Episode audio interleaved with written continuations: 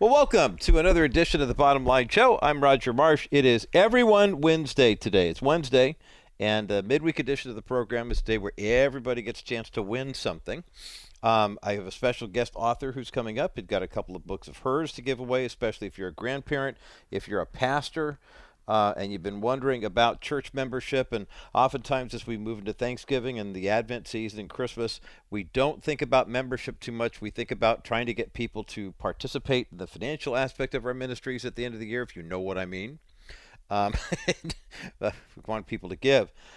But what do we need to know about church membership? Why is it so important for people to be involved in that? We've got a couple of different resources to share with you. You know, I, one of the things I wanted to kind of point out here um, as the election tabulations were coming in, and I was looking at the Scott Baugh versus Katie Porter race in the uh, 47th Assembly District, I couldn't help but notice that uh, one of the things that uh, Dr. Porter was actually getting to take advantage of was the fact that while she was on leave to, uh, you know, she's she's a professor, but she's also a congresswoman and that type of thing.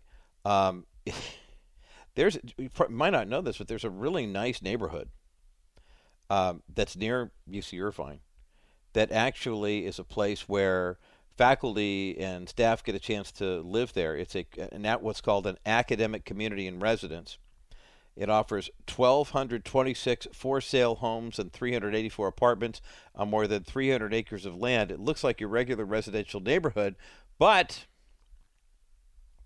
well, it's also uh, owned by UC Irvine. So check this out. Katie Porter ran for Congress 2018. She won the 45th district. She's up for the 47th district now. And she was teaching at uh, the law school at UC Irvine. She was making $258,000 a year as a college professor. So she took a pay cut, ostensibly, to um, to run for Congress and win, get $174,000 a year. If she gets on a committee, they, the pay could bump up. But what's interesting is these are all rent controlled or price controlled homes. So, for example, a home in there that's five bedrooms, three and a half baths, 2,500 square feet on a 5,200 square foot lot, not bad. Um, Redfin says that a home like this in that region would sell for about $2 million right now.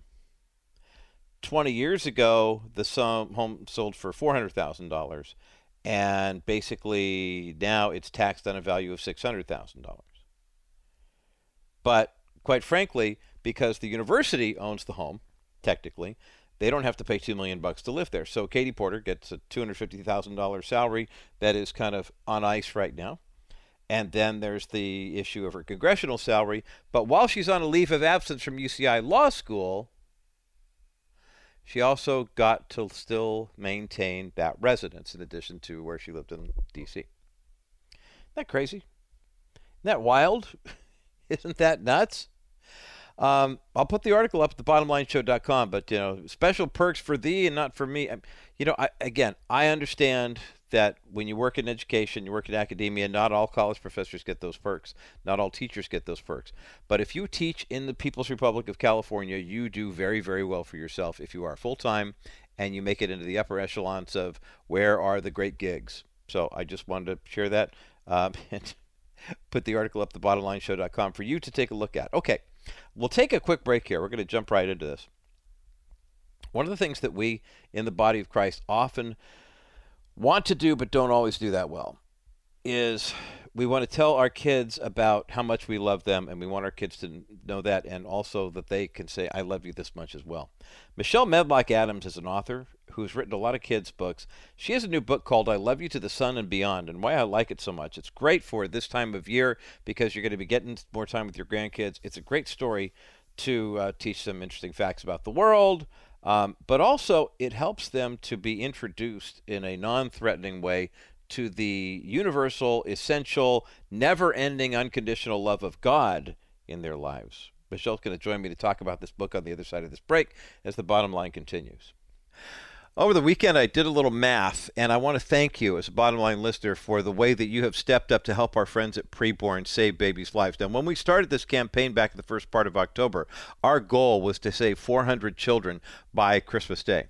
And you have stepped up in a huge way, but I didn't think that we would also have the opportunity to provide that kind of sponsorship and put an ultrasound machine in. An ultrasound machine lasts about 10 years. It provides 250 ultrasounds per year, which means it's going to save about 2,500 babies' lives over the course of that 10 year period. Ultrasound machine costs $15,000. So far, because of your generosity, you've helped us raise enough money to place an ultrasound machine in a preborn clinic and have provided ultrasounds for 229 kids. We're about 171 away from that stated goal, and I know we can do it. Can you give a $280 donation right now to save 10 more babies' lives? 833-850-BABY is the number to call, or go to kbrightradio.com and click on the preborn banner. Go to the bottomlineshow.com, go to rogermarsh.com, click on the preborn banner. It takes about 30 seconds to save the life of a baby. Go to preborn and save babies' lives today. Well, today here on the bottom line, we're going to take a look at a special story that I think is is fun simply because it's very interactive and it's something that gives us in the grandparenting world, especially, a chance to kind of reach out to the grandkids in our life. Uh, Michelle Medlock Adams is with me, co-author of a brand new book called "I Love You to the Sun and Beyond." We have a link for this book up at thebottomlineshow.com. Michelle Medlock Adams, welcome back to the Bottom Line Show. Thank you so much for having me. Michelle Medlock Adams is a very prolific author. That's putting it mildly. She's an award winning journalist. She's earned more than 75 industry awards, is the best selling author of more than 100 books. Uh, she and her husband, uh, Jeff, have two married daughters and five darling grandchildren. Uh, do you read this book to the dogs that you have as well, too, Michelle Medlock Adams? I, I must know. you you absolutely can read them to the grand pups or grand to the dogs. Sure. Yes, why not? well, the only reason I, I mean, it, it, it, it, boggles my mind. I've not been good with animals, maybe cats occasionally. I have a son who has a husky, and I I've kind of gotten into that world of you know people who have pets and have TikTok accounts and it just boggles my uh-huh. mind how much a part of the family they are. But then again, you know, there was Nathan and David and the ewe lamb and all that stuff. So I realized, okay, well, maybe I'm just missing a part of the Old Testament that I really should be putting into practice. Let's talk about this book because it's it it seems like it's starting in a really fun, healthy place, but there's a lot more to it than just "I love you." Well, I love you more. Talk about this book. Why why it was so important for you to write it right now. Yes, you know, this was a fun one. It was one of the ones I co-wrote this with my buddy Cecil Stokes, and he and I had been friends for just a very long time. We met at a writers' conference probably a decade ago now, and so we really wanted to work together. And he's a film director and does commercials and things, and I'm in the literary part of the of the publishing world. And we just connected on this because he'd adopted a little boy um, named Boone, and so he had this whole parenting perspective now. And we were just talking about some of the ways that we put our children to bed and so I have I had girls, and and now I have I actually have six grandkids, and I need to update my bio. We have a, mm-hmm. a brand new squishy one. She's just two months old. oh, so, fun, fun, um, fun. So sweet, yeah. So we were talking about the, you know some of the of the rep, rep, uh, repetitive things that we do at night, and one of the things we always do with our girls is we would uh, you know we'd pray with them, and then they'd want to get forty two drinks of water and all those things right. you know that they do when they don't want to go to sleep. They right, always right. do that. Uh. So we would start this "I love you more than." Game, and it, it did sort of calm them down because they were always hyper when we tried to put them to bed. Mm-hmm. And I, so I'd say, I love you more than, you know, a thousand green M&Ms. And then they would come back and say whatever they were into at the time. I love you more than 20 dinosaurs or and so we just be, it just became this fun way and it was a tradition every night before we went to bed this is what we did and so i was telling him about it one day um, because he was telling me some of the rituals that they do when they go to bed at night and and we just sort of combined our love for bedtime rituals and came up with this book. But we took it a step further. As you said, not only do we have some fun comparisons and, and really um, help parents and grandparents and aunts and uncles and any kind of caregiver, you know, ways to tell the your little, all the littles in your world how much you love them. But we have some great educational aspects in this book so we, we really we thought let's just give it all let's put it all in there so there's lots of back matter in this book meaning there's extra pages full of extra information. So teachers are loving this book because we, we really do have some educational things in here. So we thought let's put some facts and figures in there and let's do some comparisons of some real things in life that kids not only will learn how much they're loved, but learn some things about this great world that God created as well. I, I love this book, and for so many different reasons, Michelle Medlock Adams is with me today here on the bottom line. And the book is called I Love You to the Sun and Beyond uh, just I mean, obviously on the surface, there's the fun aspect of you know what it's like to have kids or grandkids and and do this kind of mm-hmm. nighttime ritual. And I, I think about my my five-year-old uh, grandson Isaac, and when we do have the opportunity to be together, uh, it is kind of fun to read the stories that he likes to do, and that's part of the the ritual that we do. But I'm glad you included the other data as well, Michelle, because I think something that has kind of been a challenge for those of us the grandparenting season, or even for your daughters now as they're you know raising their own kids, is the fact that it used to be I don't want to say easy, but you could pull out Goodnight Moon and put them to bed in a couple of whiffs, and and the and the world wasn't going to be that strange. But now they're going to bed in a lot more uncertainty. They're they're growing up in a lot less regularity than we did, and and uh, the, the culture really does not have the same values that we do. Talk about why a book like this, though it's it's kind of whimsical and, and kind of cute and innocent, there, there's a serious overtone to it in a certain regard. That is that is such a good point. I think, um, I mean, I've been in this business over 20 years, and I've seen, we've all seen the world change, and even in the publishing industry, and I've written for kids for many many years, and that's really my passion, and and even how how I approach what I'm doing now is is different because I realize that the book that the parents are reading to the child night might be the only God influence they're going to get that day. It, it just depends on the household, and we know they're not getting it in the public schools at all. And so I just, I, I'm really conscious of that when I sit down to write. You know, Lord, help me to write this. Help me to have your heart in every page. You know, everything is bathed in prayer. And I'm not saying my earlier books weren't, weren't, but they, it's just there's such significance now because I realized that not every little child is growing up and knowing anything about God. I mean, not even a baseline information about Him.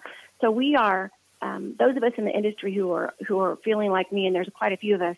We feel like this author army. we are we are mm-hmm. we are letting these kids know how much God loves them. It's kind of our mission in life. And and I think also this this book is one that can really go um, anywhere. We we did that on purpose. It's, it's one of my first what they call a general market book because it can go into the the public schools because there there's no mention of God in this. Now there's going mm-hmm. to be a sequel to this that comes out next year through the same publisher. Skyhorse uh, is a division of Simon and Schuster. That's called um, "I Love You from Here to Heaven Above," and it will be the same premise where it's the caregivers, you know, or the parents or the grandparents saying "I love you" more than, but the, all the comparisons will be um, biblical uh, mm. examples. So you know, stronger than Samson or those kinds of things. So we're gonna we'll be teaching about all the different Bible stories in that one. So we're excited about that one too. But in this one, one of the things that, that I think is so important is you know if if kids don't know how much you love them, they can't really trust you. We right. don't we don't trust people that we're not really sure we stand with them. And so I think it's so so important for parents to take that time at night just to say this is how much I love you. And these are some pretty big comparisons. so like right. one of the ones is yeah, I love you higher than the space station, and that is really high. Mm. I love you brighter than the Sirius star. It lights the darkest sky. And it's all done in rhyme. So kids are, I'm, I'm hearing from parents that the kids have memorized this book. So they're memorizing lots of great information. And then in the back, you can go and, and you don't have to do this every time, but you can go back and learn more. I think that's really fun. That's something, especially the homeschool market is loving, where they can go back and read about the space station. So there's a paragraph about that in the back, and there's something about the Sirius star. There's um, all the other things that we talk about, there's at least a paragraph, sometimes two, about each of those different topics. And so it's sort of like more bang for your buck. You get to right. tell this child how much you love them and, and educate them too. wow, uh, it's so encouraging. Michelle Medlock Adams, my guest today here on the bottom line, co author of the brand new book that's uh, for kids of all ages. I Love You to the Sun and Beyond. We have a link for the book up at thebottomlineshow.com. Let's take a quick break, and when we come back, we'll talk about some practical applications, not only from this, but also uh, something that uh, Michelle just mentioned with regard to the content of this book and how we, as parents and grandparents in particular, can uh, t- can take that next step to go a little bit deeper and not be too intimidated by the changes in the culture, but still the biblical realities that uh, that every child is going to have to come to terms with at some point with regards to you know life and death and and uh, why a you know a, silly "I love you more" game can actually turn into be a, a, rather deep and meaningful experience. More of my conversation with author Michelle Medlock Adams in just a moment as the bottom line continues. Don't overpay on interest and fees by going with the wrong lender. Newport Bay Mortgage won't charge you points on your reverse mortgage wherever it is possible for them to do so. You will have peace of mind with the possibility of having additional cash to draw from to pay for unexpected expenses Owner Cliff and his team do what they can to maximize the amount of cash available to you while minimizing the cost of closing. The result of having another stream of income relieves stress that you didn't even know was there. You'll save thousands by working with Newport Bay Mortgage because they avoid charging you points and they will never tack on unnecessary fees. When considering ways to relieve financial stress in, before, or for retirement, you need Newport Bay Mortgage. Visit kbrightradio.com slash reverse. Contact Cliff today. Call 714-741-8080. 714-741-8080. NMLS 332559. Newport Bay Mortgage is an equal opportunity housing lender. Michelle Medlock Adams is my guest today here on The Bottom Line. I'm Roger Marsh, easily one of the most prolific authors we've ever had on The Bottom Line show. Hundreds of books in print. And uh, the new book, uh, I Love You to the Sun and Beyond, is kind of a, I'll call it a kid's book plus. Is that a, can we invent a new category here, Michelle? It just seems like it's like if I remember. not, it should be. I really like that. Yes. Well, I think I think about. It, it, I remember when uh, both of my I have two daughters as well uh, who were married in the over the past several years, and I remember the the whole. There's a phrase that they use for hors d'oeuvres that actually have so much protein that you can actually serve them as a meal. It's kind of that type of thing, like a hors d'oeuvre plus or whatever. Yeah. These, but these books though, oftentimes I remember having kids 30 something years ago being a new dad and say, okay, we need a kid's book. I'm at the supermarket. There's a kid's book about colors, so I'm just going to buy that, you know, and that'll be fun, and they get to learn the colors of the rainbow, and it's that fun. Or it's got a counting thing or something like that. And we didn't really have a high expectation. Uh, did we? I mean, you've been in this industry for a long time. We didn't really have a high expectation of kids' books, as long as it had really good pictures and you know Yes. verbiage that was kind of easy to read. And I will admit, one of the things I love about my wife is my wife Lisa is one of the best at reading kids' books and putting in her own dialogue and her own text. Because after you've read the book seventy five times to the kid, everyone knows what's coming, and so you just want to throw them off. But I Love You to the Sun and Beyond is kind of a new genre, isn't it? We talked a little bit about this before the break, but I'd love for you to kind of expand upon how kids' books today aren't like what when we were growing up because they have to have a little more oomph, a little more substance to them as far as the text goes. Yes. You're you're exactly right. And I mean it's not that we don't still enjoy some of those just silly silly books that make us just giggle and there's not really any point. But um, it it makes you feel better, I think, as a parent when you have some of these other little meatier books also in the in the children's library. I it, at least it does for me. I have some of the other ones that are really fun. I know my husband used to really not like to read some of Dr. Seuss's books, even though I loved his books because I loved the rhyme. But because they were so long, They were- you know, they, that, the sneetches, the Starbelly sneetches went on till the next evening. We're like, oh no, don't use Yeah. that. We used to hide that book. but, uh, but yeah, I, I, you know, it was true, true story. But we, uh, as I, I know myself as a children's author, and some of my, some of my colleagues, we talked quite a bit in recent months about, you know, the importance of just taking that that cuddle up time at night and really using that time with your children to reinforce important truths. And so there's a right now the kind of the trend in children's publishing is there's a lot more what- they call felt need books, which means they are they are actually helping this child deal with whatever it is they're going through. Now, I love you. Uh, the one that we're talking about today is I love you to the sun and beyond. And the good thing about that book is you're you're just reinforcing to your children how very much you love them, and you're giving these crazy, you know, wild comparisons that I, you know, I love you grander than the Taj Mahal, and that is really grand. I love you rarer than a precious stone that's deep beneath the land. And then we talk about more facts about that. So that is just a great truth to get into your child. How much I love you. I just just yesterday actually had a book release uh, called Fly High, which I co-wrote with a grief specialist. Her name is Jan Johnson. The book is called Fly High, and it's about um, how to deal with grief. So it's, it's a story about a cardinal family, and the mama cardinal dies, and and so that you know that's the unthinkable. And these this brother and sister watch these little baby birds without their mom. But if you know anything about cardinals, the daddy cardinal comes in and, and is also very involved in helping raise the children. And so they are able to provide water and suet and food for, for the daddy to be able to, to feed the little baby birds. And as they are helping, they are getting that renewed sense of hope and, and realize that when the little birds fly high and they finally leave the nest, that that's a new beginning. And, and so you see, we actually take the children through all these stages of grief um, without saying this is anger, this is bargaining, all those things. But through the story arc, they see that uh, they, there's still hope. And even though they're sad that somebody they love has died, that they'll see them again someday and that they can have a new beginning and that God is still with them. And so that is not a book that I would have thought to write even 10 years Right. ago. Right. You know, I was still doing fun little prayer books, but now it's needed since we came through COVID and there's been so much death and things around us. Kids need that assurance. They need to know how to how to vocalize how they're feeling, and that little book Fly High is helping with that. So that's I think it's changed for some of us in the in the industry. We're writing to to meet these needs, and and I'm loving it. I really I love to be able to write things that I know are going to really touch kids' hearts. I like to make kids laugh. There are some funny uh, pages even in this I Love You to the Sun and Beyond, but that isn't my goal. Well, I, I, I I love the fact though that you are addressing that issue of humor. Uh, a very wise uh, mentor of mine in my uh, youth once told me that uh, she was a huge, uh, you know, storyteller, joke player. You know, kind of the that prank type of person, and she always just had a chuckle. And finally, I asked her one time. I said, "Donna, why is it that you know that this is you know so important to you?" And she got really serious, and she said, "When you laugh, every muscle in your body relaxes." And I like to think of the Mhm. fact that God is tilling the soil of your heart so he can plant seeds of what you need to learn. That's why I like to laugh because I see somebody with that uptight, you know, look on their face.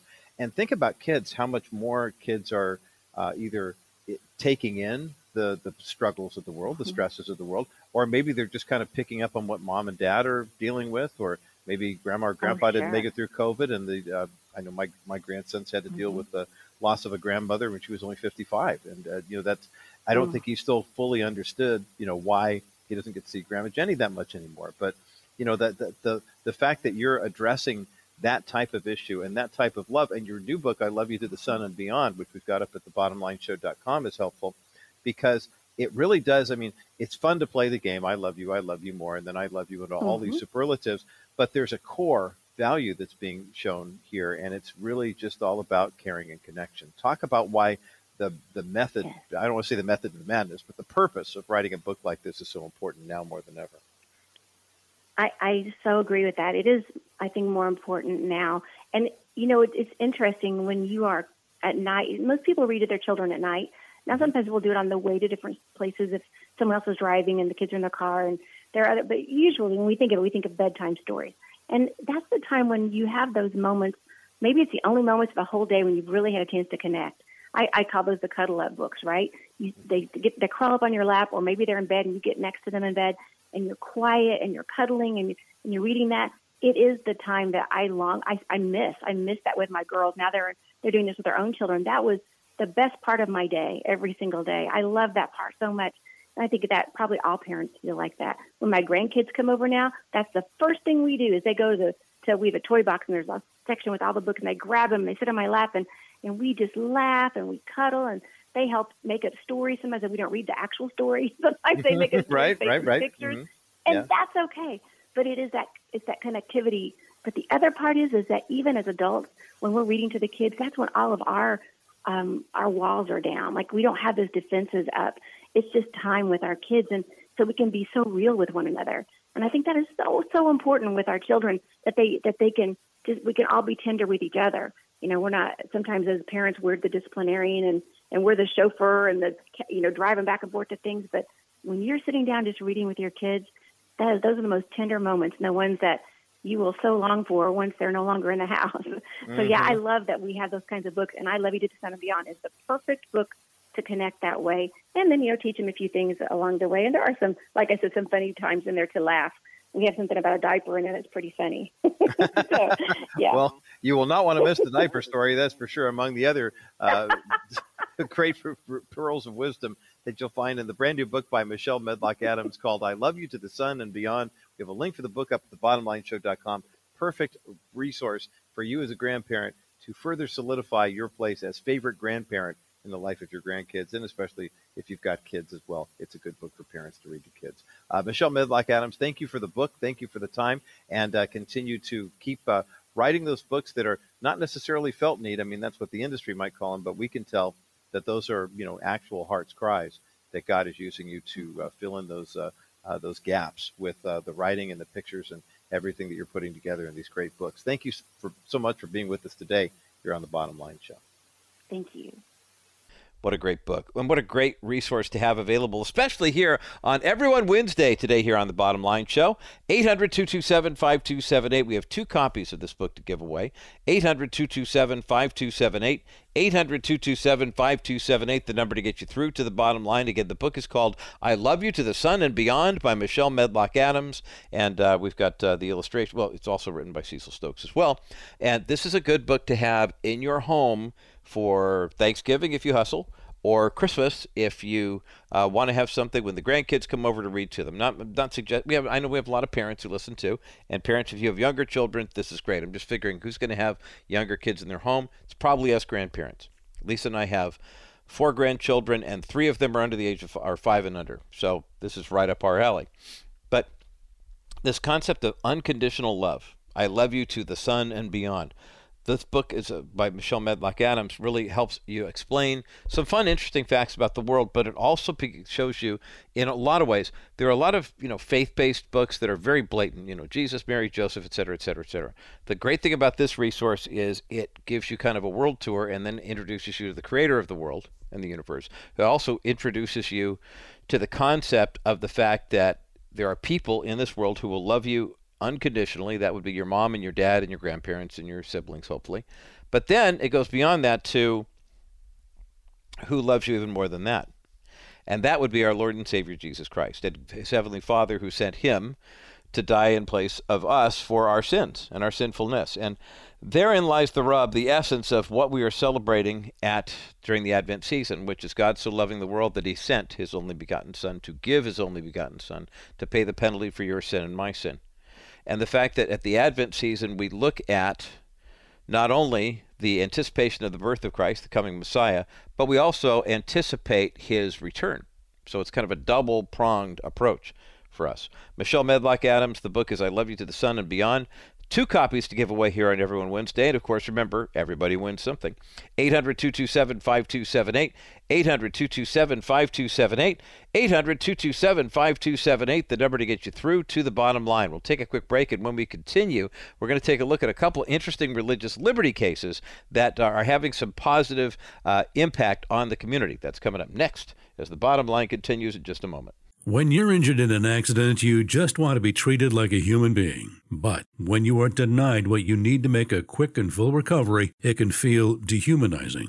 Stephanie Cover puts her clients' total healing first, and that means fighting for a settlement that respects you as a human being. The insurance companies don't necessarily care about why you need a settlement, but they know that it means they will lose money. Stephanie will stand up for a dollar amount that values your life and the full process of your complete restoration. Even when the insurance companies are doing their best not to pay you, you have a leg up because Stephanie Cover used to work for those same insurance companies.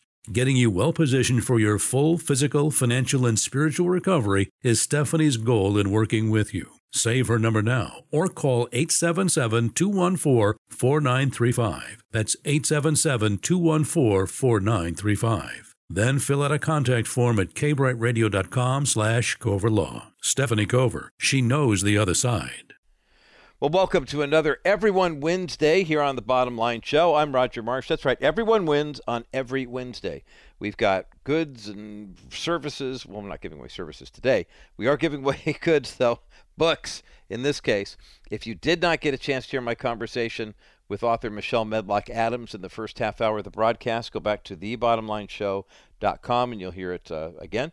Um, she's the author of the book I Love You to the Sun and Beyond, a great story about teaching kids about the unconditional love of parents for kids and grandparents for kids that kids can have for their parents, and then also the unconditional love that God has for us. We have two copies of that book to give away 800 227 5278. 800 227 5278. 800 227 5278 is the number to get you through to the bottom line. Of course, it's Everyone Wednesday, so everybody who calls is going to win something. We'll take your calls up till the top of the hour on that giveaway.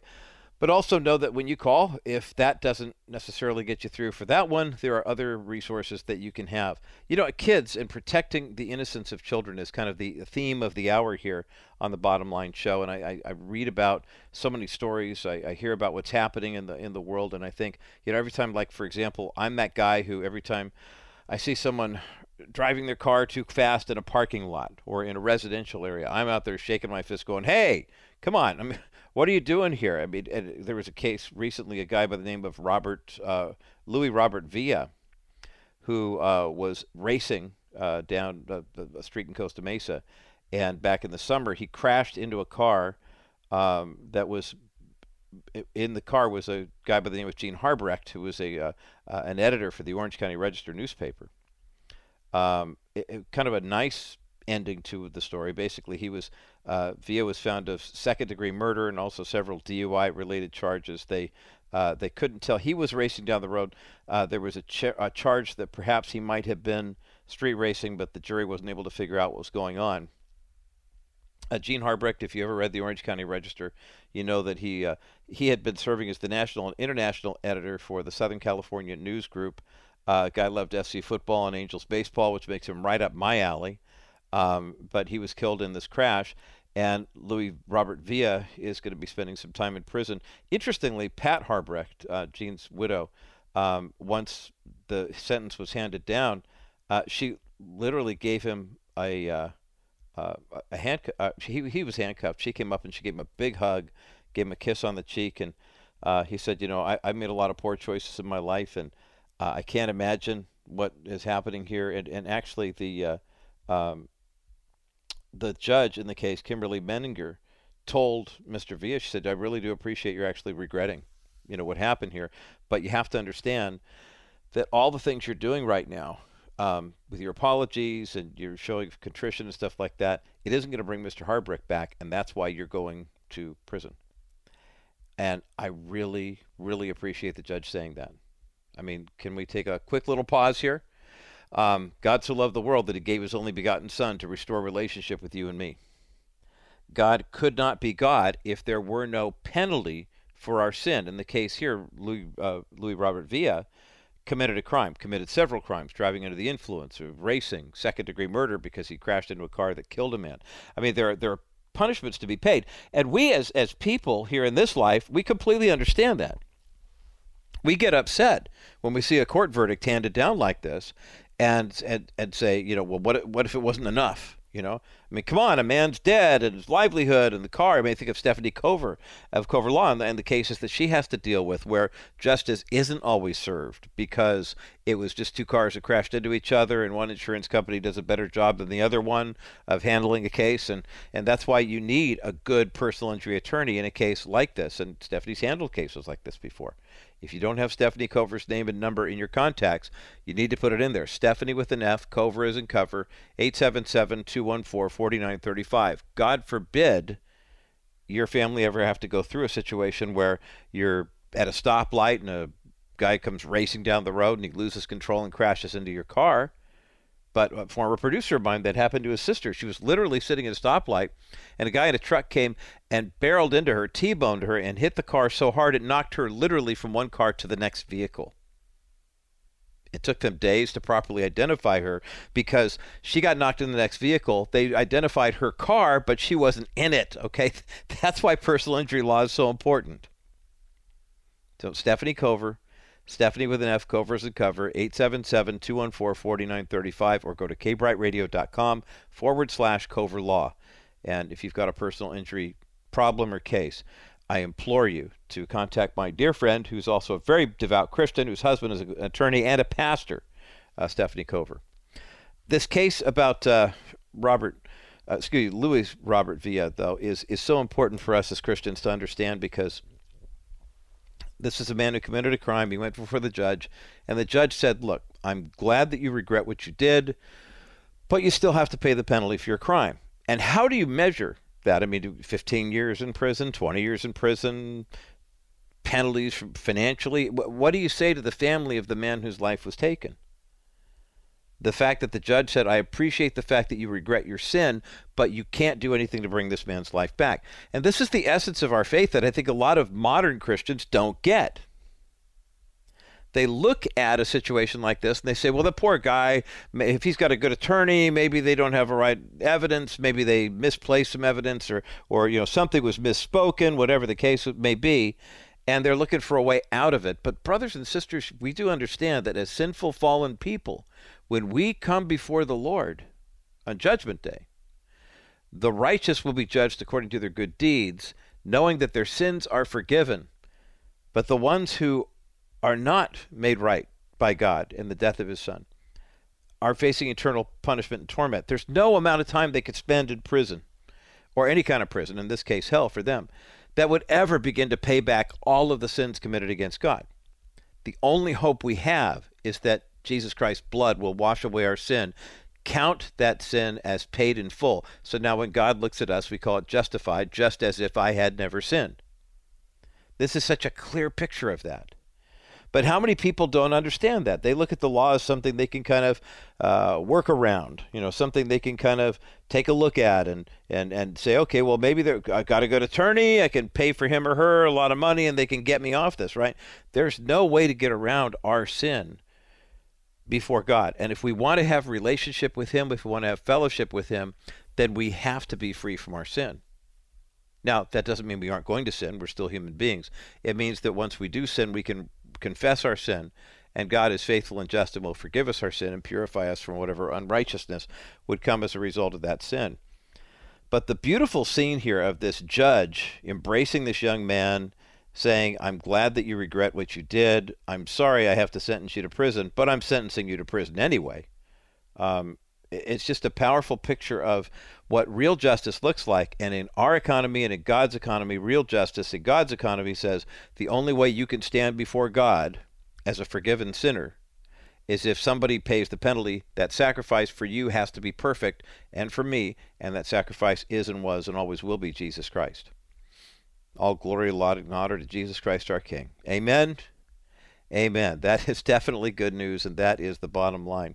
Hey, let's take a quick break, and when we come back, there's another story of justice that is worth our consideration and worth our time. Um, there's a preschool here in Southern California that wound up firing a teacher because the teacher did not want to go along with the so called woke agenda of the school, the Bright Horizons uh, preschool and daycare center, 500 locations in the United States is now being sued for religious discrimination and harassment and retaliation because a woman who used to teach at their Studio City location refused to read children's books that promoted either same sex quote unquote marriage or other non biblical and non Christian lifestyle issues. Uh, Paul Jonna with uh, LiMandri and Jonna in San Diego, and a member of the Thomas More Society, is the legal representative for the woman in question. He's standing by and ready to discuss the case with me on the other side of this break. It's coming up next as the bottom line continues. Call Dennis Wilson and his team today. Wilson Financial Services, honoring God and their clients by stewarding their money well. 800 696 9970. Just reviewed a client who put money into 3D alternative versus leaving it in a bank. The results are in and they're fun. It's a fun report. Bank Zero, God's Kingdom, two churches in Africa. I often wonder why God's people don't do a better job with stewarding God's money. And I personally think one of them is that they've never been told how or why they should be doing it. Maybe they never heard it's God's money and we're only to be the good stewards of it. But just for fun, this turned out Bank Zero, God's Kingdom, two churches in Africa. This isn't your money. This is God's money. And we want to show you how to be the best possible steward you can be. Wilson Financial Services, 800 696 9970. Or fill out the contact form at kbrightradio.com slash Wilson Financial for simply better alternatives. Well, special guest for a special conversation today here on the Bottom Line Show involving a legal case where a California teacher was fired for exercising her religious beliefs. Now she is suing her former employer, a very large international child care program. They've got 500 locations all throughout the United States. She is suing for religious discrimination. What exactly does she have going for her? And uh, how is it that uh, uh, we're, we're, going to see any sort of justice being served? Joining me today here on the Bottom Line Show is Paul Jonna, who's a partner with LiMandri and Jonna LLP and working as special counsel for the Thomas More Society, uh, handling this case. And we've got a link for all the particulars up at thebottomlineshow.com. Paul Jonna, welcome back to the Bottom Line Show. Great to be with you. Thanks, Roger this is a huge one, especially for uh, the the teacher involved at the Bright Horizons Children's Center in Studio City, who basically uh, was in a situation where her legal rights, but also her deeply and sincerely held religious beliefs, were challenged.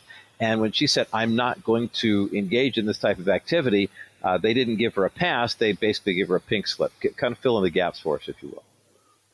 Sure. So this is a, a pretty egregious fact pattern. Unfortunately, in California, we get requests all the time. We can't really keep up with them uh, in terms of religious liberty cases, and this is one we're doing with the Thomas More Society. But we got a call from a from a, uh, a very sweet uh, lady named Nellie Parasinkova, and she worked for four years at Bright Horizons as a as a uh, daycare teacher for ch- very small children, ages one to five, and um, you know she would basically one of the things she'd be asked to do sometimes is read books to kid to the kids, and she was happy to do that. Sure. Uh, unfortunately, though, Bright Horizons was using their position uh, to promote a the ideology, uh, the, the gender ideology and LGBT ideology, and so they on the shelf always had a number of books that were promoting same-sex marriage. Some of them were called Dad, Daddy and Me, Mom, Mommy and Me, the kind of books that a devout Christian would be horrified to, to not only have to, you know, read, but to read to little kids. Right. And so she asked her supervisor at the time, you know, look, I'm a devout Christian, I can't read these. Is it okay if I, if a kid hands me one of those books, if I distract them and read a different book? Because the kids don't know at that right. age what books. They just grab a book and ask her to read it. So the, the supervisor at the time said, sure, that's fine.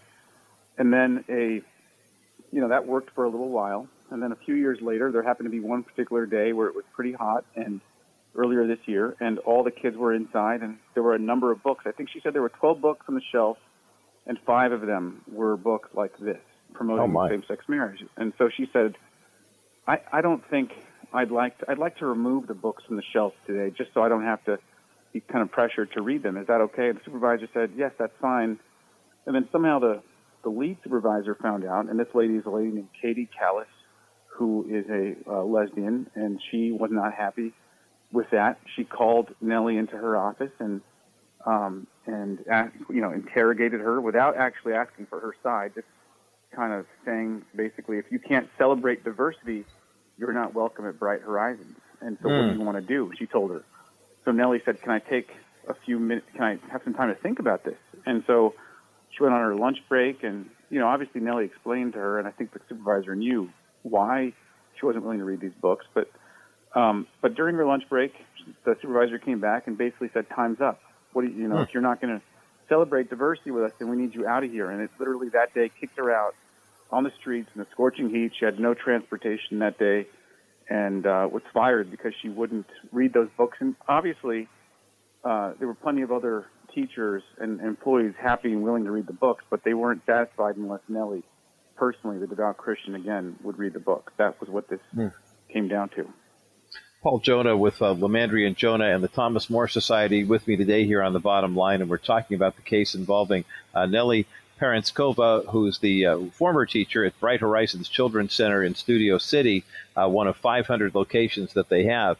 And the way this escalated, Paul, it's just so interesting. I mean, it, it, I I would imagine that if she weren't a Christian, the uh, supervisor initially who gave her the pass uh, was at least sympathetic to the fact that you know we're talking about uh, deeply and sincerely held religious beliefs. But you made a, a, comment that was just it kind of sent a chill through my spine, and I, I'd love you to kind of circle back around to this if you would when the lead supervisor at Bright Horizons asked Nellie, basically, you're going to either uh, be a part of this or not. She basically demanded, it sounded like, that Nellie not only acknowledge the books and acknowledge same-sex parenting, but that she celebrate it as well. Did I did I hear you correctly when you shared that? Yeah, yeah. They mm. they want their employees, and if you look on their website, you can tell Bright Horizons is, you know, I guess about as woke and and um, you know, out there as they get. So they're pushing this agenda. So I don't know if a lot of parents who send their kids there know that. Maybe a lot of them do, but I'm sure a lot don't. But no, they don't want you just to be, you know, okay with same sex. They want you to celebrate it. They want you to promote it. They want you to push it and shove it down these little kids' throats. And Nellie says that the some of the kids, a lot of them actually, are under one. These are little toddlers, little little mm. tiny babies that they want conditioned and programmed from an early age. And that's pretty devious. But beyond that, they want to force their employees to read these books when there's no reason why Nellie has to be the one reading the book. There's other people there if they really want. sure. If, I mean, she can keep her job there and, and have other people do it. But no, they want to force everybody to celebrate their agenda, and they can't get away with that. Fortunately, the law is such that people of faith don't have to abandon their faith to keep a job. Even in California, the employers are required to make an accommodation, a reasonable accommodation, as long as it doesn't pose an undue burden on them. And in this case, it's a very straightforward and logical accommodation. To have someone else read those books if they have to be read.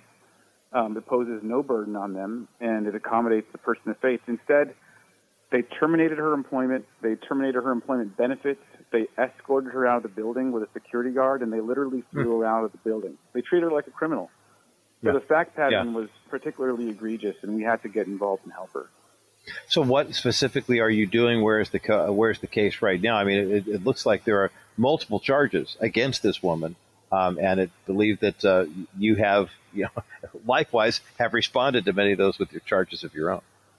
So we're playing offense in this case. We are suing Bright Horizons, the Thomas More Society, based in Chicago. We we defend people of faith, but we also we you know play defense, but we also file a lot of lawsuits. And and um, this one is a a complaint filed in Los Angeles Superior Court uh, for religious discrimination, wrongful termination in violation of public policy, harassment, failure to prevent discrimination and harassment, and retaliation, and constructive discharge. So we have lots of claims. It's a pretty rock solid complaint. We anticipate this is not a case that will settle. Um, we don't think Bright Horizons has any desire to sort of um, comply with the law, so I think we're going to have to uh, force their compliance through some kind of jury award or court order. But our plan is to prosecute this case all the way through trial and, and if, on, if necessary, on appeal and vindicate uh, Nellie Peresinkova's rights. Paul Jonna is with me today here on the bottom line, special uh, counsel with the Thomas More Society through his own law firm, LiMandri and Jonna, here in the uh, uh, Southern California area. We've got the case for the Peresinova, Parasitkova case against Bright Horizons Child Care Center up at the bottomlineshow.com. Probably got a couple minutes left. What are the next steps? You guys just filed a couple of weeks ago.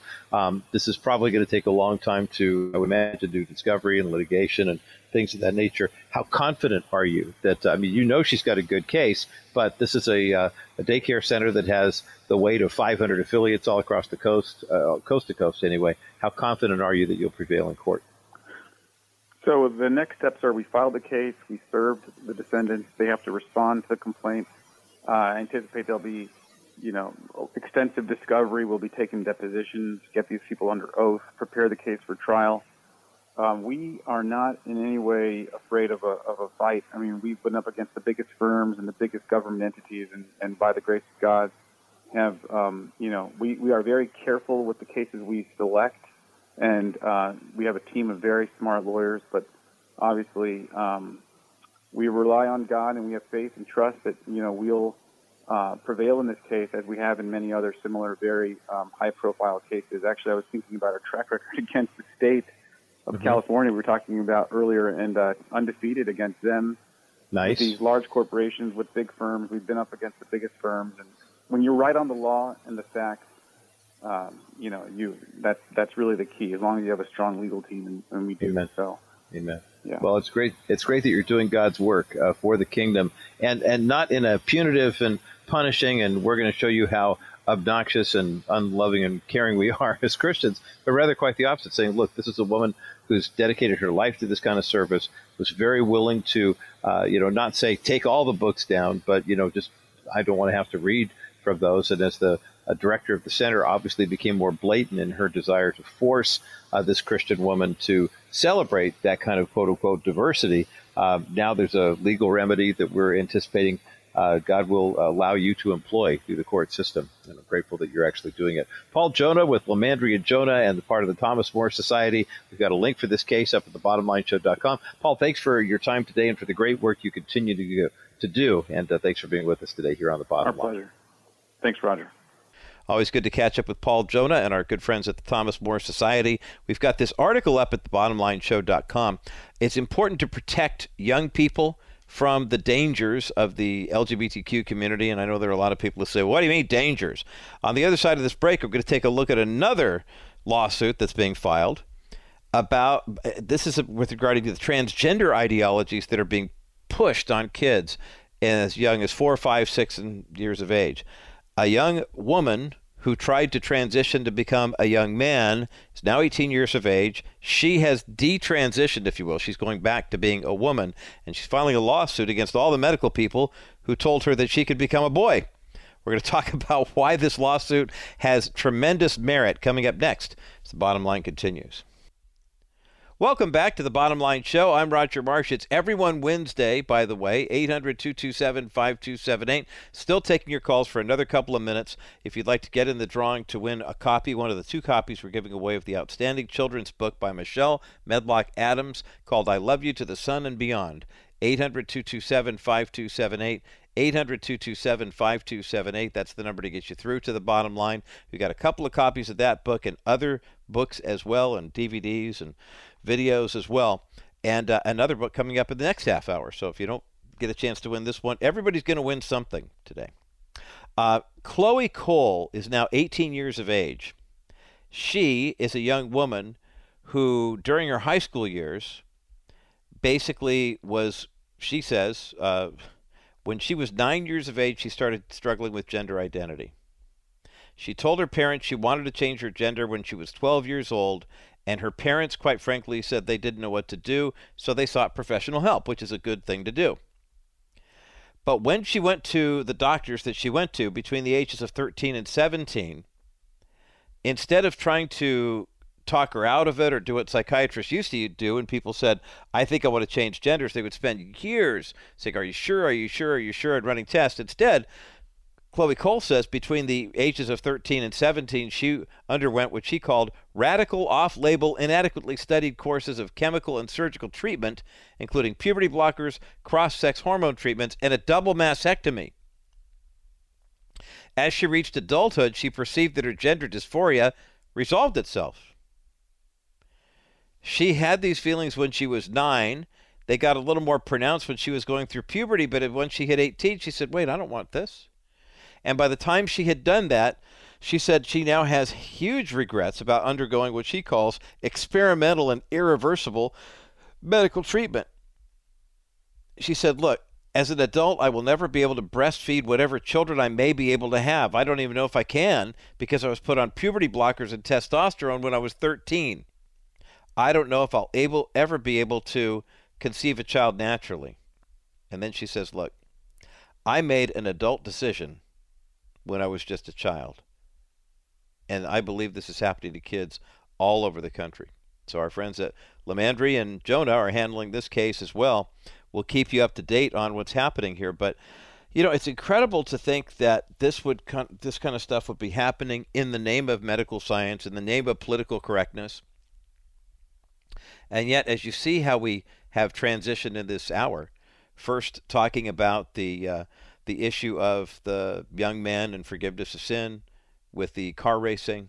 When you think about the young people who are being forced into and coerced into transitioning uh, from one gender to the next, making adult decisions based on some rather uh, human emotions.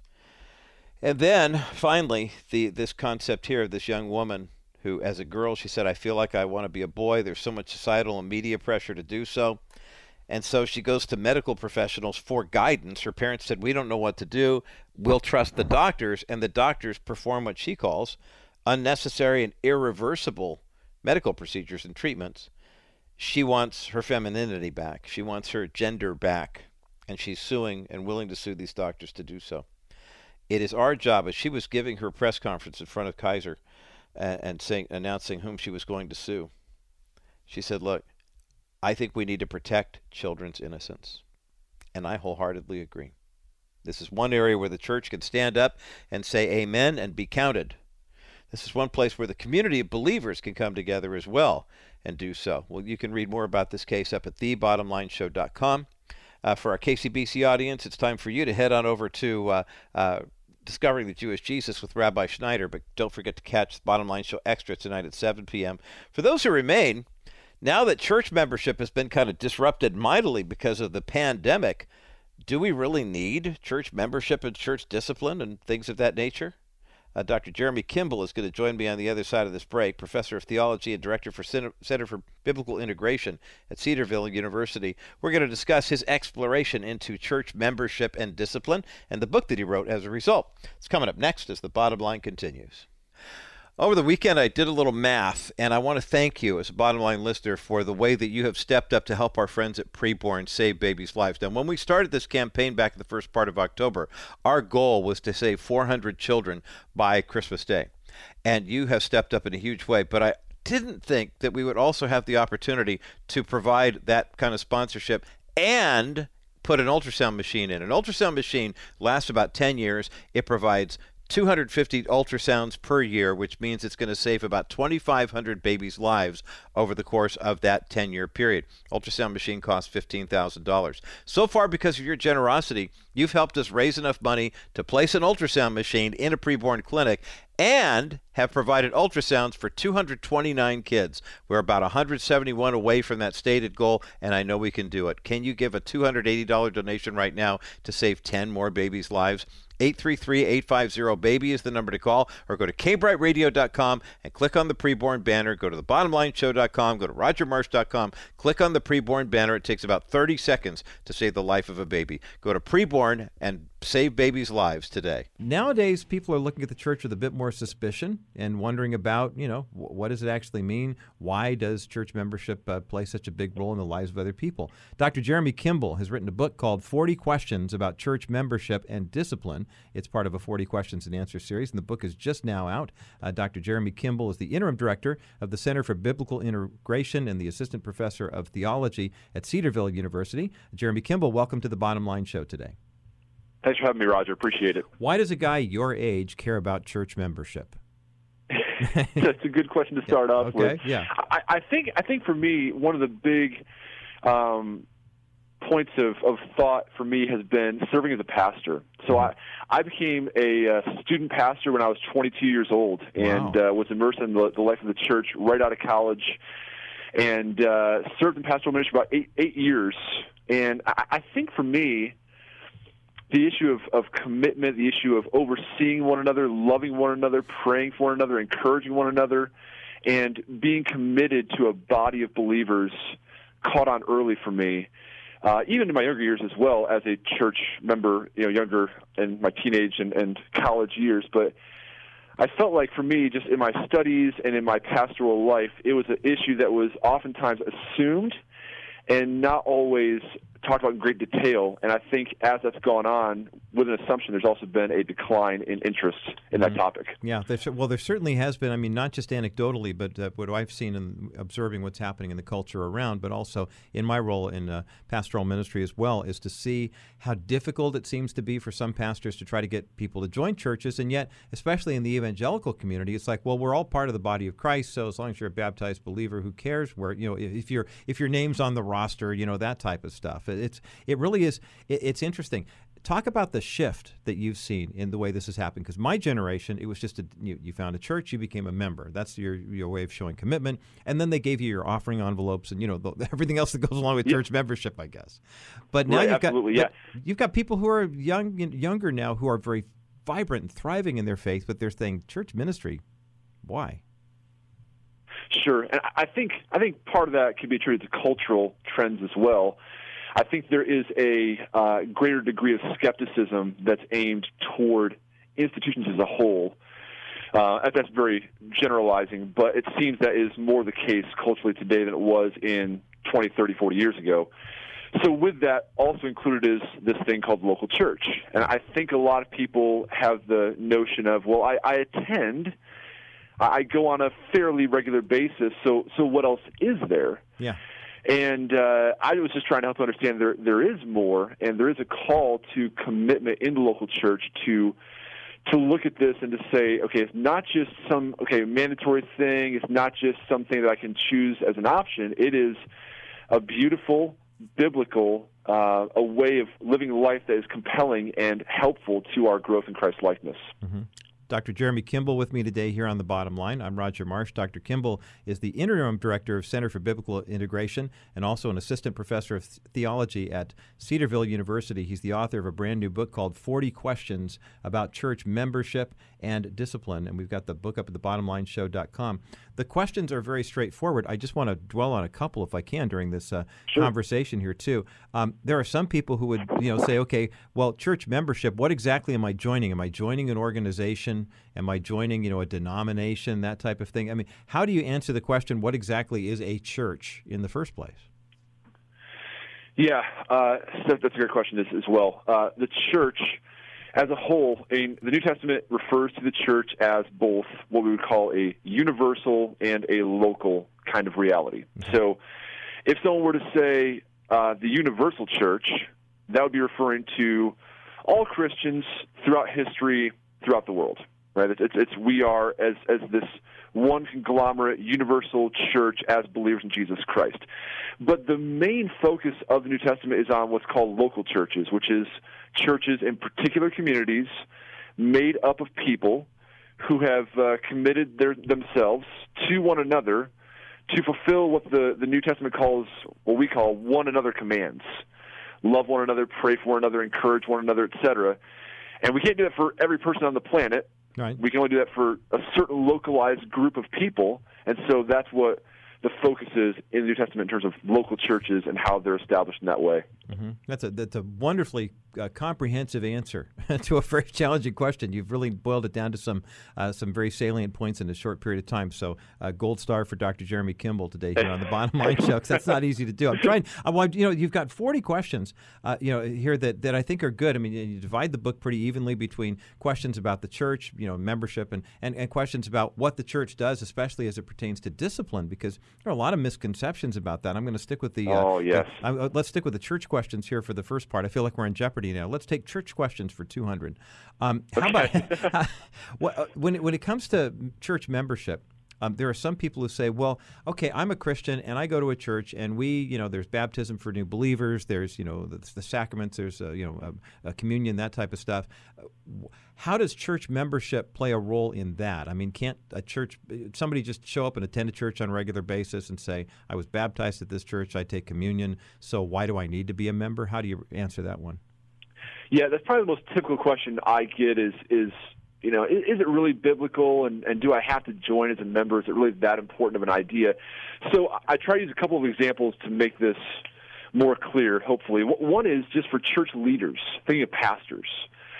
So in, in texts like Acts 20 and 1 Peter 5, um, we, pastors are told there to shepherd the flock of God that is among them. Uh, Hebrews 13, 17, it says that pastors will give an account for those that they oversee in their churches. So that indicates to me a pastor is not pastoring everyone on planet Earth. They're pastoring a specific group of people who have covenanted to say, Yes, I want to join this church, be in membership here, mm-hmm. and submit to you as my leader, as my pastor, and be overseen and oversee others in their discipleship. So that's one level, I guess I'd say, on the pastoral level. Okay. The other is, is thinking through the Hebrews 3 idea of exhorting one another day after day as long as it's called today, so that we're not hardened by sin's deceitfulness.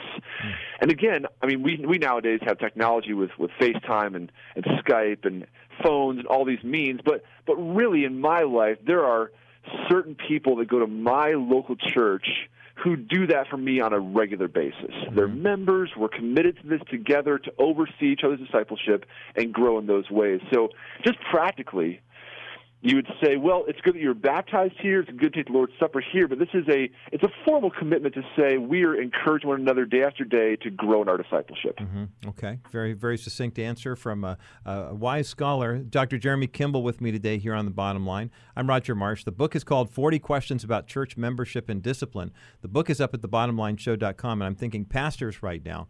Uh, matter of fact, I'm going to get a couple copies for our pastoral team too, because this is a question that a lot of pastors ask.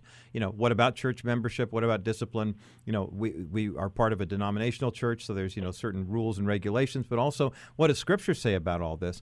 Um, Jeremy, what do you think about uh, someone who's saying, okay, I'd like to join a church, but I'm not quite sure which church I should join? I mean, should I join the church that I have just been going to for a while because I like it? Or, I mean, what, what's kind of a, a biblical guideline for the kind of church that we should be joining? That's, that's an excellent question, and a lot of people ask that question, and there's need for solid answers here. So I'll take a stab at it for what it's worth. it. I think that the the top answer you're going to be looking for is is this church committed to what what a lot of people call um, expositional preaching? Is this a church that's going to preach the truth of the Bible week after week? Um, you get a lot of churches that, that preach opinions, that preach maybe maybe politics. Um, you want a church that's going to preach that truth of the Word of God each week. You want a church that is committed to uh, the realities of the gospel and conversion and are very clear what those things are. Um, you want them to be able to articulate who is Jesus Christ, what has He done, what difference does that make for our lives. You you want to find a church. With that being said, that is hopefully on mission, mm-hmm. right? That is that is able to be uh, looking at mission both locally and globally to say how can we fulfill what's called the the Great Commission to make disciples of Jesus Christ in our community and in our world. How are we involved and invested in that? Um, you want a church, you know, we can go on with a lot of things, but that prays that, that I think I think does take membership and discipline seriously. Um, that is is uh, seeking to train up their people to be ministered, not just to be ministered to. Uh, and obviously, as well, I mean, one that you should say is that you want to be able to look at it and say, I agree convictionally with the doctrine of this church, mm-hmm. which would imply that we, we know doctrinally what we believe. We look at the church's statement of faith and we say, I see alignment here. I affirm these things, and I can join up with their, their standards of faith. Mm. That that's helpful, and, and, understanding, of course, that you're you're putting a lot of responsibility on the church parishioner as well as on the church itself in terms of saying you have to know what you're looking for, as opposed to just saying I'll just kind of feel good about it. Which is I, that may be one of the bigger challenges that churches are facing right now is that that kind of feelings over faith, uh, as opposed to you know what maybe a different generation you know said I've got a responsibility, I've got to be a good Berean, I've got to know why I believe what I believe, and then I know right. what I'm looking for when I go to a church. It, it seems like maybe the pendulum has swung back in the other direction to where yep. more more people now are saying I identify as a Christian, but I you know it's all because the band's awesome, because the pastor's wife is really nice. yes. any, any of those different you know accoutrements there. Yeah, and, and I get to, and it's a privilege. I get to minister to college students week in and week out where I teach at Cedarville and uh, it's awesome. I love it, and I'm trying to encourage these students all the time to think beyond what does the church do for me. You know, will they have good kids ministry, student ministry, music, all this stuff, and to think, am I aligning convictionally and doctrinally with this church? Are they preaching the truth of the Word of God, and how can I serve them? Mm. And if we can help a generation that's at least coming here to our, our, our institution here to embrace that that that's a win in my book. Okay. Well, this is an encouraging resource. Uh, Dr. Jeremy Kimble with me today here on the bottom line. 40 questions about uh, church membership and discipline. We've got a link up at thebottomlineshow.com. We've been talking a lot about the whole membership side of the equation. What about the discipline side of the equation, too? That's just as important here, and there's some biblical mandates that we can take a look at that Dr. Jeremy Kimble identifies in his book. We're talking about church membership and discipline today here on the bottom line. Call Dennis Wilson and his team today at 800 696 9970. 800 696 9970. I get this comment a couple times a week. You know, should I stay in the market or should I get out? If you like the results of the last two years, stay in. If not, then we've got some great solutions to help you stop the bleeding, put the stitches in, and then go from there. I personally think that the current administration is going to continue the roller coaster of the market, and it's going to be especially hard for those who are living on a fixed income or nearing retirement. It's leading us down the road to where the huge majority of people who are studying what's going on think that a recession is almost here. And so, with this administration we have, I would recommend you get away and stay away. Protect your resources in retirement with Wilson Financial Services. Call 800 696 9970. That's 800 696 9970. Or fill out the contact form at kbrightradio.com slash Wilson Financial. Dr. Jeremy Kimble with me today here on the bottom line. I'm Roger Marsh. Dr. Kimble is the interim director of Center for Biblical Integration and also an assistant professor of theology at Cedarville University. He's the author of a brand new book called 40 Questions about Church Membership and Discipline. And we've got the book up at thebottomlineshow.com. How do we, a lot of people kind of compartmentalize their faith and say that's what I do when I'm at that space on Sunday for a couple hours or Wednesday. But the rest of the world is, you know, I I don't see the need for a biblical integration. It's it's good work that you're doing there at Cedarville. Yeah, it is absolutely needed, and I am really privileged with the faculty here that takes seriously how do we uh, raise up pharmacists and nurses and engineers and journalists and educators and whatever else to do that kind of line of work Christianly and to think through yeah. how a Christian will be impacts those areas of vocation. You're also dealing with college students, though, Jeremy, that are coming to you and saying, you know, uh, you were talking during the break about this. It's like, okay, I get it. I'm a Christian and I go to church and my family all goes to church. As a matter of fact, we might have gone to the same church for 10, 15 years and never yeah, really right. thought about never really thought about membership because everybody just assumes, well, I see the Johnsons there every weekend, so they're a member of the church, right? Now, but you're really deliberate in terms of saying, hey, look, there's a need for you to say, I'm going to commit to this. I mean, I want to make this official, if you will. Talk talk about why there is a need and how that's such a big challenge today to get American Christians, especially, to say, why do I need to join? Yeah, I think it's a challenge on, on two fronts, honestly, what you just mentioned, but also those who actually are members, but who aren't seeing it the way that I think we, we should be seeing it. So, on both of those fronts, I want to say the way that I've heard it's been helpful. I think Jonathan Leeman is one author I've read who's uh, defined it helpfully this way, but uh, membership is a commitment to overseeing and being overseen in your discipleship. Mm. And I think one of the biggest hindrances to church membership is individualism right that the idea that like i'm fine on my own i'm doing my own thing i'm responsible for me don't draw me into this whole community thing mm-hmm. and i think a lot of times we are missing the community aspect of our lives that the bible is constantly drawing us toward and so I want to say to those, like, I've been there, I've done this, say, okay, you've been there, but is there a kind of commitment that is there wherein you say, I'm a disciple of Jesus, and so are you. Let's work to oversee one another's discipleship, which means we know each other's lives. We're in each other's lives. We're aware of our strengths and our weaknesses. We exhort each other. We encourage. We correct and rebuke at times.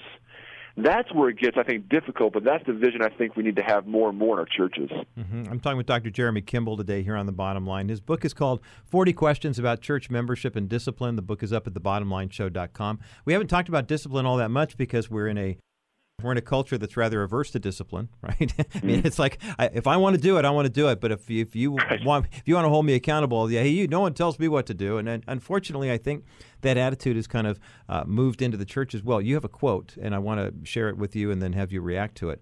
Uh, as okay. counterintuitive as this sounds, discipline is a proper demonstration of the biblical concept of love. Talk about that. Yeah.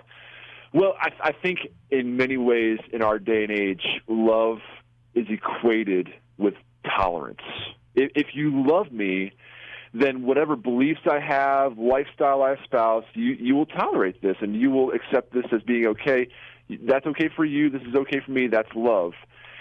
And the Bible um, presses back on that vision of love and says, well, in actuality, there, there's more to love than just that. So there, there's a idea. I think it's it's really key in Second Corinthians eight and nine, but to say that love is the overflow of joy in God that gladly meets the needs of others. That that's a way I think of love that is the overflow of joy in God that gladly meets the needs of others. So the biggest need then we got to say, okay, what's the biggest need that I have? And I would say the biggest need we have is Romans eight twenty nine, being conformed to the image of Jesus. Mm-hmm and so then we have to ask the question like, so how do I get conformed to the image of Jesus? And there's a number of ways. But I ask my students all the time in class, how many of you guys are most shaped and become the most like Jesus in the easy, sunny times of life? And I've yet to see one student raise their hands in all my classes because mm. everyone knows, you know what, it's in the difficult times. It's in the times where Hebrews 12 says the Lord disciplines those whom he loves. Right that we grow as, as children with our parents correcting us. We grow through that disciplinary process. So, in the same way, God has given a, a mediated authority to the church at times with humility and love to discipline for the sake of the growth of his people. Mm-hmm. I'm talking with Dr. Jeremy Kimble today here on the bottom line. He's the author of the book 40 Questions About Church Membership and Discipline. I know that sounds like a kind of a just a straight ahead uh, title. I mean, there's not nothing really glamorous about it, but I realize that this is a question that a lot of churches dance around. I mean, in all honesty, I mean, wh- what does it mean to be a good church member? How do churches discipline well? And Jeremy, before the uh, in the first segment, you were talking about what we as Christians should be looking for in terms of a healthy church, the kind of church that we want to become members of. But uh, this is probably a big one too: is how does the church discipline those who are in error? You know, not with a super heavy authoritative. The pastor doesn't like you, so we're going to you know go all Matthew 18 on you. But at the same time, right. it's like, but at the same time, it's is that done with love and humility and really living out Matthew 18? You know, really doing it biblically. Yes, and, and you're correct. Church discipline can be done horribly right? Just to be very blunt, it can be done in a very bad, very unbiblical fashion. But in the same token, you do have to read texts like Matthew 18 and 1 Corinthians 5 and 2 Thessalonians 3, which clearly indicate the call to, if necessary, if there's ongoing unrepentant sin, uh, this process has gone through to to work with that person to call them to repentance, and if that goes on and on, there is a final step Jesus calls us toward to um, to take away the the reality of church membership from that person and to um, put them outside of church membership, but always with the hopes. This is the important thing. Mm-hmm. Always with the hope of reconciliation Amen. based on their repentance. Mm-hmm. That's always the aim. The aim is not vindictiveness. The aim is not to be uh, mean spirited. There is a prayerful, humble, tear filled way to approach discipline that, while still difficult, is the right path to pursue, I think. Mm. Dr. Jeremy Kimble making us uh, think a lot about our church membership, our church affiliations today here on The Bottom Line. His book is called 40 Questions About Church Membership and Discipline, which we have up at thebottomlineshow.com. Jeremy, uh, uh, this is a, a really broad question. It's bad radio, but hopefully it's good ministry. Um, to ask you a question like this. When I think about the issue of church discipline, I can see a couple different reasons why it does or doesn't happen. Maybe it doesn't happen because the church is so big they're not even paying attention to you know something like this yeah. happening and they can't really get their finger on it. Another reason too, I would suspect it doesn't happen. Quite frankly, is church leadership is hoping that the problem will go away before they have to address it. I mean, are either of those common scenarios in terms of why church discipline doesn't happen these days? Yes, I mean yes, absolutely. So the latter one, really quick, just in terms of avoidance. I, I don't know. There, there's some of us, but not many of us enjoy confrontation. Amen. Whether you're a pastor or a layperson, because Matthew 18 is clear. It's not just for pastors. It, it, this is for church members to say of one another, there's an offense that's been given, and I want to seek to correct this person in humility. Um, Matthew 7 also addresses that idea as well. So we're all averse, I think, in some ways to confrontation, but there is a need, right? Galatians 6 talks about this. This is a pervasive idea in the Bible to, again, humbly and lovingly seek to correct one another with with the openness in our own lives to be corrected as well. Mm-hmm. So that, that's a culture that has to be built over time in a church. I think that just takes time and patience and and a real genuine love for one another. The the former scenario you, you raised, just in terms of mega churches and people getting lost in the shuffle, and we aren't aware of these things that are going on. Um, I'll, I'll maybe just put out a uh, unpopular or not often thought of kind of idea there is that maybe we should think through the size of our churches as well. Hmm. Mm-hmm. People when I ask that question say, well, no, like a, a 5,000 person church is a great thing. And I'm like, well, if discipline is one of those things that we really need to do and that does in some way hinder, you could do it and be effective. But if it is hindering, we, want to ask, is there a way to plant some churches mm-hmm. uh, in our community, in our area, that would allow for that to occur on a, on a better level, a more effective level for the growth of the saints? Because at the end of the day, Ephesians 4 is what has to happen, right? Is that we grow up into maturity in Christ. The body grows into maturity. That's that's what we're after. So if that can be had in a megachurch, excellent. If there's need for smaller churches that could be planted from that to achieve that more effectively, that can be good as well. Hmm. such such good information in this book. And if you're a pastor, again, I'm selling like I'm selling a book salesman here. I'm not trying to sell the book. I mean, the book sells itself, quite frankly. Uh, this book uh, that uh, Dr. Jeremy Kimble has written, uh, 40 questions about church membership and discipline. It's it's just chock full of helpful resources because these are the kinds of questions I can guarantee you that either church uh, laity, you know, people who attend congregations are saying, okay, I'm asking this question because it's kind of been nagging me. The pastor keeps asking me about joining the church, and I keep asking back, well, why do I have to? Well, this this book has the resources. Or if you're at a church council, you're part of an executive board, elders or deacons, and you're looking at this and saying, well, how do we handle some of these things that, you know, this is a good gut check, if you will, to find out whether or not you are, uh, you know, operating biblically. And I appreciate Dr. Jeremy Kimble for taking the time not only to do this, but also, too, for one who is working with college students who uh, looks like a relatively, you could tell me you're in your 50s, I wouldn't believe it. I mean, I realize you have an earned doctorate, but I mean, you strike me as more in your mid 30s. That's correct. Yeah, okay, that's right. Right. So all the more reason to look at this because here's a millennial looking at this and saying, "Hey, if anybody knows about you know uh, an aversion to joining groups or mistrusting institutions, it's the millennial generation here in the U.S." And so, who better than a millennial voice like Dr. Jeremy Kimble to actually uh, put this work together and and and do the work? Sixty seconds, uh, Jeremy. What what is your hope for not only this project but where the church is right now?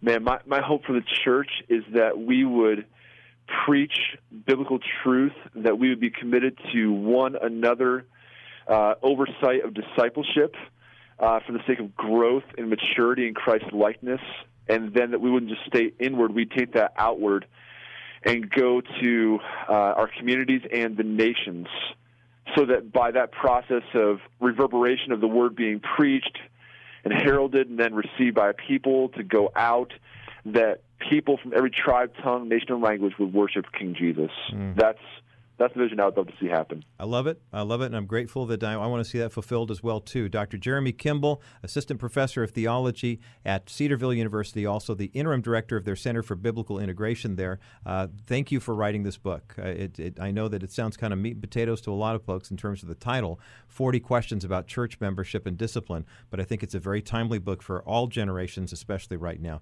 Jeremy, thanks so much for your time today here on the Bottom Line. Thanks, Roger. It's a pleasure.